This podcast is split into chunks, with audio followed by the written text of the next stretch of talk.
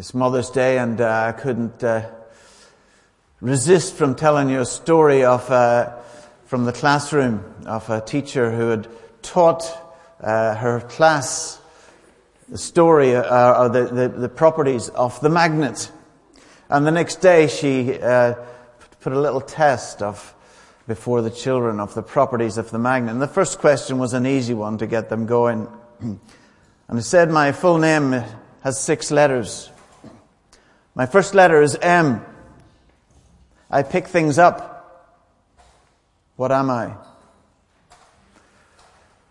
To the teacher's great surprise when she got in the uh, responses, over half of the responses had the word mother rather than magnet. I pick things up. What am I? My mother's passed on now, but she taught me a lot of things. She taught me about humor. She used to tell me if, uh, if you fall off that skateboard, don't come running to me. She used to tell me about growing up, and she'd say that uh, if you don't eat your greens, you'll never grow up. So that, uh, that's why I was always, always very faithful in eating my greens. She taught me about genetics and said, You're just like your father. And she taught me about anticipation, saying, wait till your father gets home. And I heard that a number of times. But that was um, how my mother taught me about life, and uh, very fond memories. And it's a good day for us to remember and pass that on uh, to those who are with us, who are mothers, and also remember those mothers that we've had. So we're going to have a reading that uh, isn't related to mothers. It's part of the 40 uh, days series that we're doing. And the reading is from John uh, 21. And Jenny's going to read it to us. Hear the gospel of the Lord. Uh, John chapter 21, verse, starting at verse 4. Early in the morning, Jesus stood on the shore but the disciples did not realize that it was Jesus. He called out to them, Friends, haven't you any fish? No, they answered. He said, Throw your net on the right side of the boat and you will find some. When they did, they were unable to haul the net in because of the large number of fish. Then the disciple whom Jesus loved said to Peter, It is the Lord. As soon as Simon Peter heard him say, It is the Lord, he wrapped his outer garment around him, for, he'd taken it off, and jumped into the water. The other disciples followed in the boat, towing the net full of fish, for they were not far from shore, about a hundred yards. When they landed, they saw a fire of burning coals there with fish in it and some bread. Jesus said to them, Bring some of the fish you have just caught. Simon Peter climbed aboard and dragged the net ashore. It was full of large fish, 153, but even with so many, the net was not torn. Jesus said to them, Come and have breakfast. None of the de- disciples dared ask him, Who are you? They knew it was the Lord.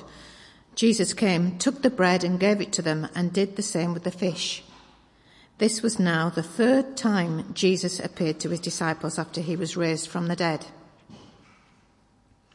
When they'd finished eating, Jesus said to Simon Peter, Simon, son of John, do you truly love me more than these? Yes, Lord, he said, you know that I love you. Jesus said, feed my lambs. Again, Jesus said, Simon, son of John, do you truly love me? He answered, Yes, Lord, you know that I love you. Jesus said, Take care of my sheep. The third time he said to him, Simon, son of John, do you love me? Peter was hurt because Jesus asked him the third time, Do you love me? He said, Lord, you know all things. You know that I love you. Jesus said, Feed my sheep. I tell you the truth. When you were younger, you dressed yourself and went where you wanted. But when you are old, you will stretch out your hands and someone else will dress you and lead you where you do not want to go. Jesus said this to indicate the kind of death by which Peter would glorify God. Then he said to him, Follow me. Peter turned and saw that the disciple whom Jesus loved was following them. This was the one who had leaned back against Jesus at the supper and had said, Lord, who is going to betray you?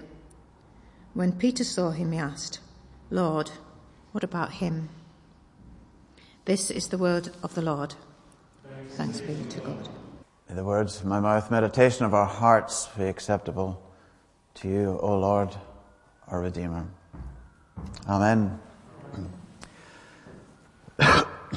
it's interesting to note that uh, this story is the story that John chooses to finish his gospel with. The gospel of John finishes with this story. It's quite interesting to look at the last chapter of each of the gospels to see what the others do. But John finishes with this story showing us that healing and restoration and feeding and, being fishers of men and tending sheep is the future of the church and also the importance of healing and restoration to our church. I'm not talking about buildings, I'm talking about lives.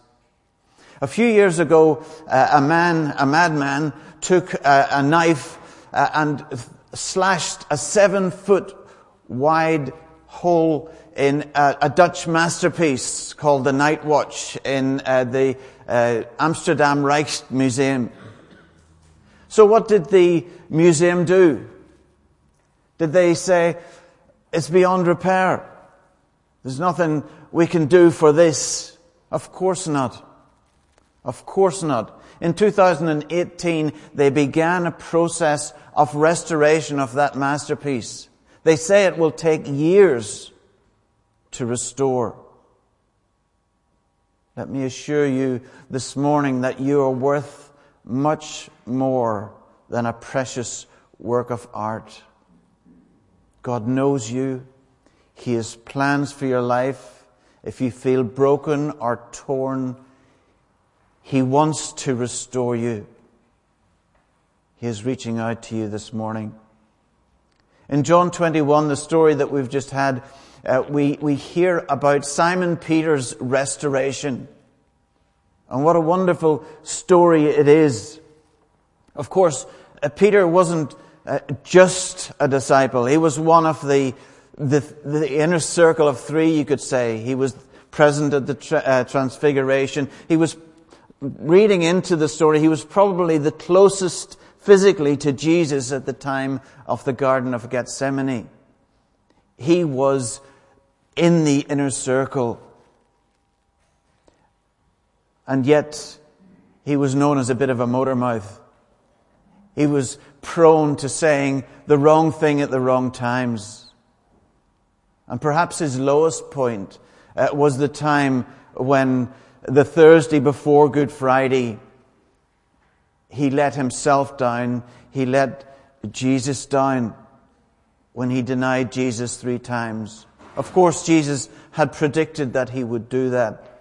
Then he heard the cock crow three times and he was broken with the reality that he had let Jesus down. And yet, a few weeks later, he was stood on the temple in Jerusalem, preaching at Pentecost. What had changed? He had met with the risen Jesus Christ, his healer and his restorer.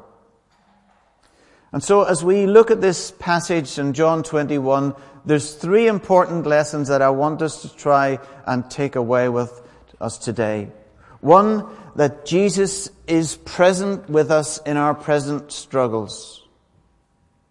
Two, uh, that Jesus heals us from our past failings. And three, that Jesus reveals to us his future church. So first of all, He is present with us in our present struggles.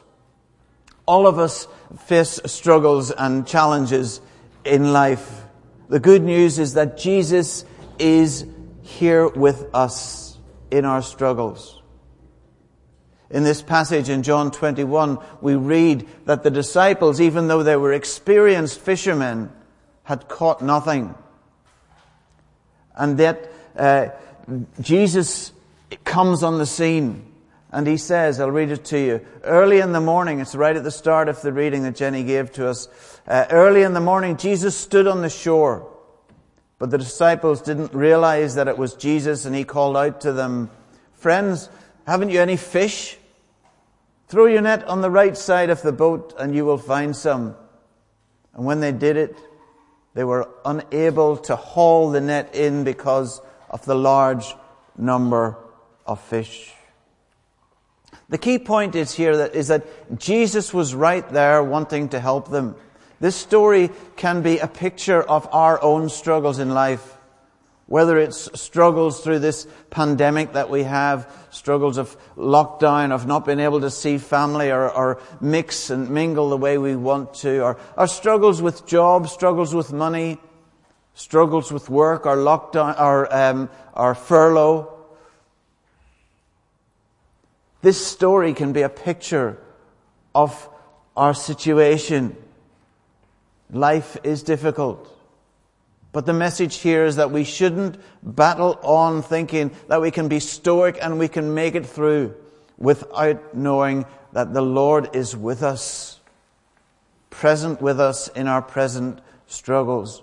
And here Jesus demonstrates uh, that he has all the knowledge and power that we need to pass through our struggles. He knows more about fish than the fishermen. He knows more about you and your struggles than you do. And He is alive and present and with us by His Holy Spirit, an ever present help at our time of trouble, we say in Psalm 46.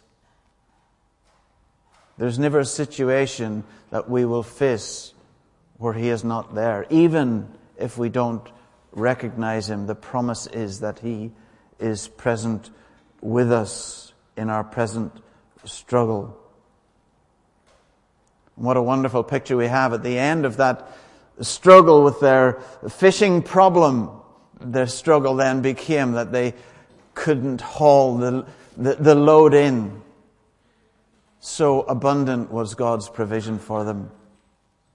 But not only uh, does Jesus help us in our uh, present struggles, but He heals us in our past failure. I love barbecues. We had our first barbecue of the season uh, this just last week. Uh, I think I'd have a barbecue every day, well, at least once a week if my wife would let me. It's uh, it's one of my favorite things. Just, I, I, think it's a sociable thing. It's getting round the fire and flipping fish and burgers and there's something lovely about standing round the coals and having a barbecue and hopefully soon we'll get back into that. And this story has a story of barbecue and charcoal fire. And Jesus brings them round a charcoal fire and, and, and charcoals fish and takes some of their catch. And, and you can imagine how sociable it is there in that scene. There's only one other time in the New Testament that this word for charcoal fire is mentioned. And that is in John 18 the time when Peter stood round a charcoal fire and warmed himself as he denied Jesus three times. Isn't that strange?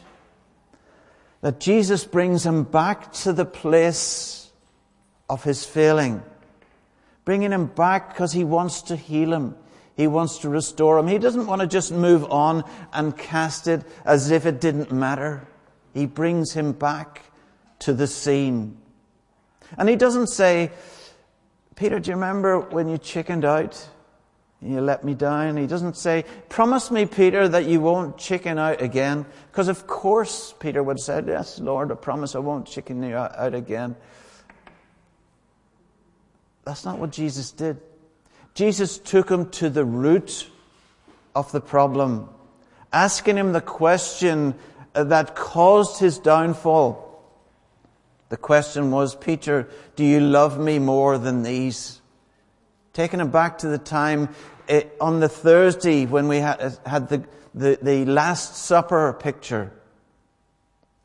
And Peter had said to Jesus, again with one of his, his motor mouth things, that even if all these people desert you, Lord, I will never do that. He was saying, I love you, Lord, more than these guys could ever do. He was Mr. Dependable. But actually, what he was revealing is that he was self sufficient. He was self affirming. In fact, Peter loved himself more than he loved Jesus, and his pride was shining through, and that was his fall. And Jesus took him back to that situation uh, and asked him the question, Do you love me? Three times. But to be fair, it wasn't that bad. It wasn't that bad. Peter just chickened out. He, it wasn't as if he'd been caught in adultery. It wasn't as if he'd cheated in an exam. He hadn't robbed a bank. You know, if you think about it, it's not the end of the world what happened. And this is very important for us as we read this because we can all stand where Peter stands and say, I could be there. And I have been there. I have denied the Lord. I have let him down. I have chickened out. So let us not think that this is something that is in a story in the holy book. This is also our story. Because all what Jesus is revealing to Peter and what we need to learn is that all of sin involves us nudging the Lord out of the center of our lives and pushing ourselves back in to the center. All of sin. And Jesus is revealing to Peter and to us that he is falling short on the very first commandment of the Ten Commandments. It would be good for us to have it as a memory verse for all times to love the Lord your God with all your heart, soul, mind, and strength. That was the root of Peter's uh, sinfulness. And in revealing to Peter that that's where his failing was, he was able to restore him. Notice that in the third time when Jesus asked him the question, Do you love me? Peter was hurt. It says Peter was hurt. In our repentance, it has to hurt. When we face up to our failings, it has to hurt. Because we are hurting Jesus, and that is what hurts. I love the fact that Jesus gave him a second chance. He is the Lord of the second chance. When I was a young lad uh, in my 20s, I had a thing about Ford Capri cars. I think I had three Ford Capri cars, one after the other. I, one would fall foul. And then I ended up getting the second last Ford Capri ever off the production line at Ford. My father was a Ford dealer and, uh, but tractors rather than cars, but, uh, he said that the, the production line is finishing Capris. I can get you one. Do you want it? I got the second last Ford Capri ever made. And it was my pride and joy. I was a youth worker then. I used to tell the kids that Jesus would have driven a Ford Capri. It's a, it's a Jesus type of car. And, uh, so it, I was one of those boy racer guys. But anyway, this is digressing slightly. But tragedy happened. I went out to my garage in Wakefield uh, one day. By this stage, I was a reverend, a minister. Was I? Yeah. And um, I found the garage was empty. My Capri had gone. And some crooks in Wakefield had taken my Capri. And would you believe it, that day in the church, it was a special commemorative day for the police force.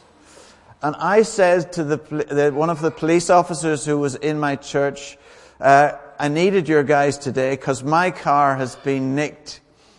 And he says, I'll get the boys onto it. My car was found that afternoon in some railway lines down in some fields in, in Wakefield. It was wrecked. Absolute wreck. They'd been running it uh, in, in the fields, and the car was a total write off. I didn't want it to be written off. I bought it back off the insurance company. That Capri became for me a picture of the second chance. And I sent it off and I, I took the insurance money and I got it restored and I got the Capri back and it was a picture for me of the second chance. And I love the fact that uh, Jesus gave Peter a second chance and many second chances and gives us all second chances. And today, if you feel pain or shame of past failure, I encourage you, I encourage you from this story to turn to the Lord in prayer. Read again this story, John 18, John 21. Read it again. And let yourself run to the Lord and realize that He is the one who can restore you from past failures. You're far more precious than a Dutch masterpiece. He has plans for you. He wants to heal and restore you, not only from the damage done to us by others, but from the damage we, done, we do to ourselves by our own sinfulness. He doesn't just patch us up, He makes all things new. Thirdly, Jesus reveals to us his future church. The first thing Jesus said to Peter, we hear it in the Gospels, is follow me. The last thing Peter says to Jesus, we read it in this story, is follow me.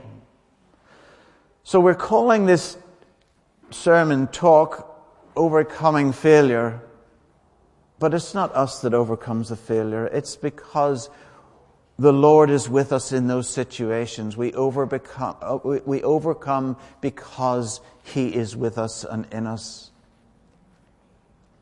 As I said earlier, this is the last story in the Gospel of John. And as a church, uh, as we pray ourselves out, out of uh, lockdown, it's important for us to receive guidance as to how the church should look. This church, your church, wherever you may be listening and watching this, how the church will come out of this lockdown. How should we look? And I believe this, this story is a metaphor of the future church that the Lord was opening to the disciples there. Jesus was saying to the church, Eat with me like we do in Holy Communion. He was saying, Run to me when you fail and fall. He was saying, uh, Be people of mission, be fishers of men, fishers of people, tending sheep, sheep feeding lambs.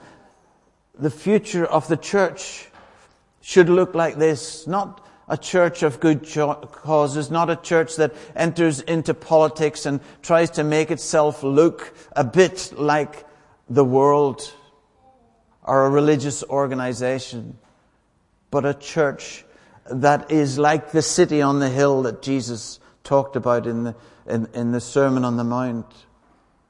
Not a suburb of, a, of, of, of the city that is the world but a city that they can look up to and see it looks different. I want to be in that city. Anglicans say the creed uh, each, virtually each week. I believe in God the Father. I believe in God the Son. I believe in God the Holy Spirit. What do we say after that? Shout out somebody. What comes after that? Anybody? I believe in the holy, worldwide, holy Catholic Church. Do you know, I think it takes more faith to believe in the church these days than it does to believe in God. And that's a travesty of what we have become as church. The world, as it looks at the church, it doesn't see a city on a hill that it wants to be, uh, to run to and to, to, to, to receive uh, feeding and nurture and, and receive from. The church, some of the churches we see, I struggle to see if we could even call them holy. I'm being a little bit controversial. I believe in the holy church. We say it every week, and the church has become something that looks more like a worldly version of an organization of doing good and doing some political things. When Jesus teaches us in this story that we should be fishers of men, that was the first thing that he said to Peter when he said, Follow me. That's mission. And then in this story, he said, when he asked him, uh, Do you love me? The first thing he said is, Feed my lambs. He didn't say, Feed my laborers. He didn't say, Feed my lions. Feed my lambs, the young, the weak, the vulnerable.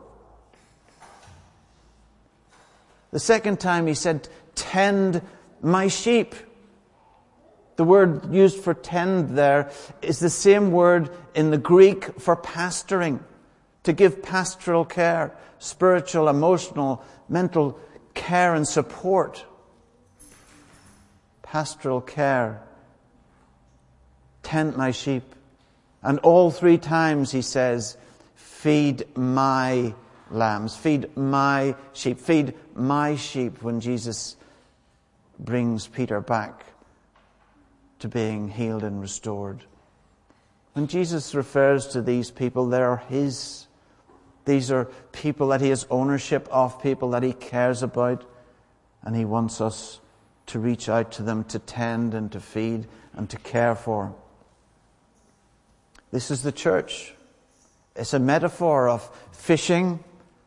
It's a metaphor of, of tending and feeding sheep mixed metaphors. If your mind has gone crazy with all the different pictures of, or, or metaphors, then well done to you for hanging in there. But I hope it inspires you to think again about how are we going to come out of this pandemic, out of this lockdown? Will we be a people of mission, a people of tending and caring for the, the weak and the young and the needy? and pastoring people.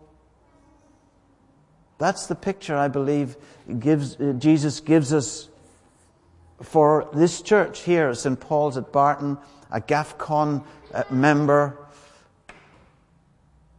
That's the picture that he gives us, I believe, to the church worldwide. Not trying to look like the world, but to be a fellowship, a communion of people reaching out to others, tending and feeding. It's all part and parcel of what it means to follow Jesus. Shall we pray? Lord, I thank you for this challenge from your scriptures. Thank you that it is a living word. Open our hearts to hear again your word to us. Lord, we've sang in that beauty for brokenness. Give us compassion, we pray. Melt our cold hearts. Let tears fall like rain. Come, change our love from a spark to a flame. Amen.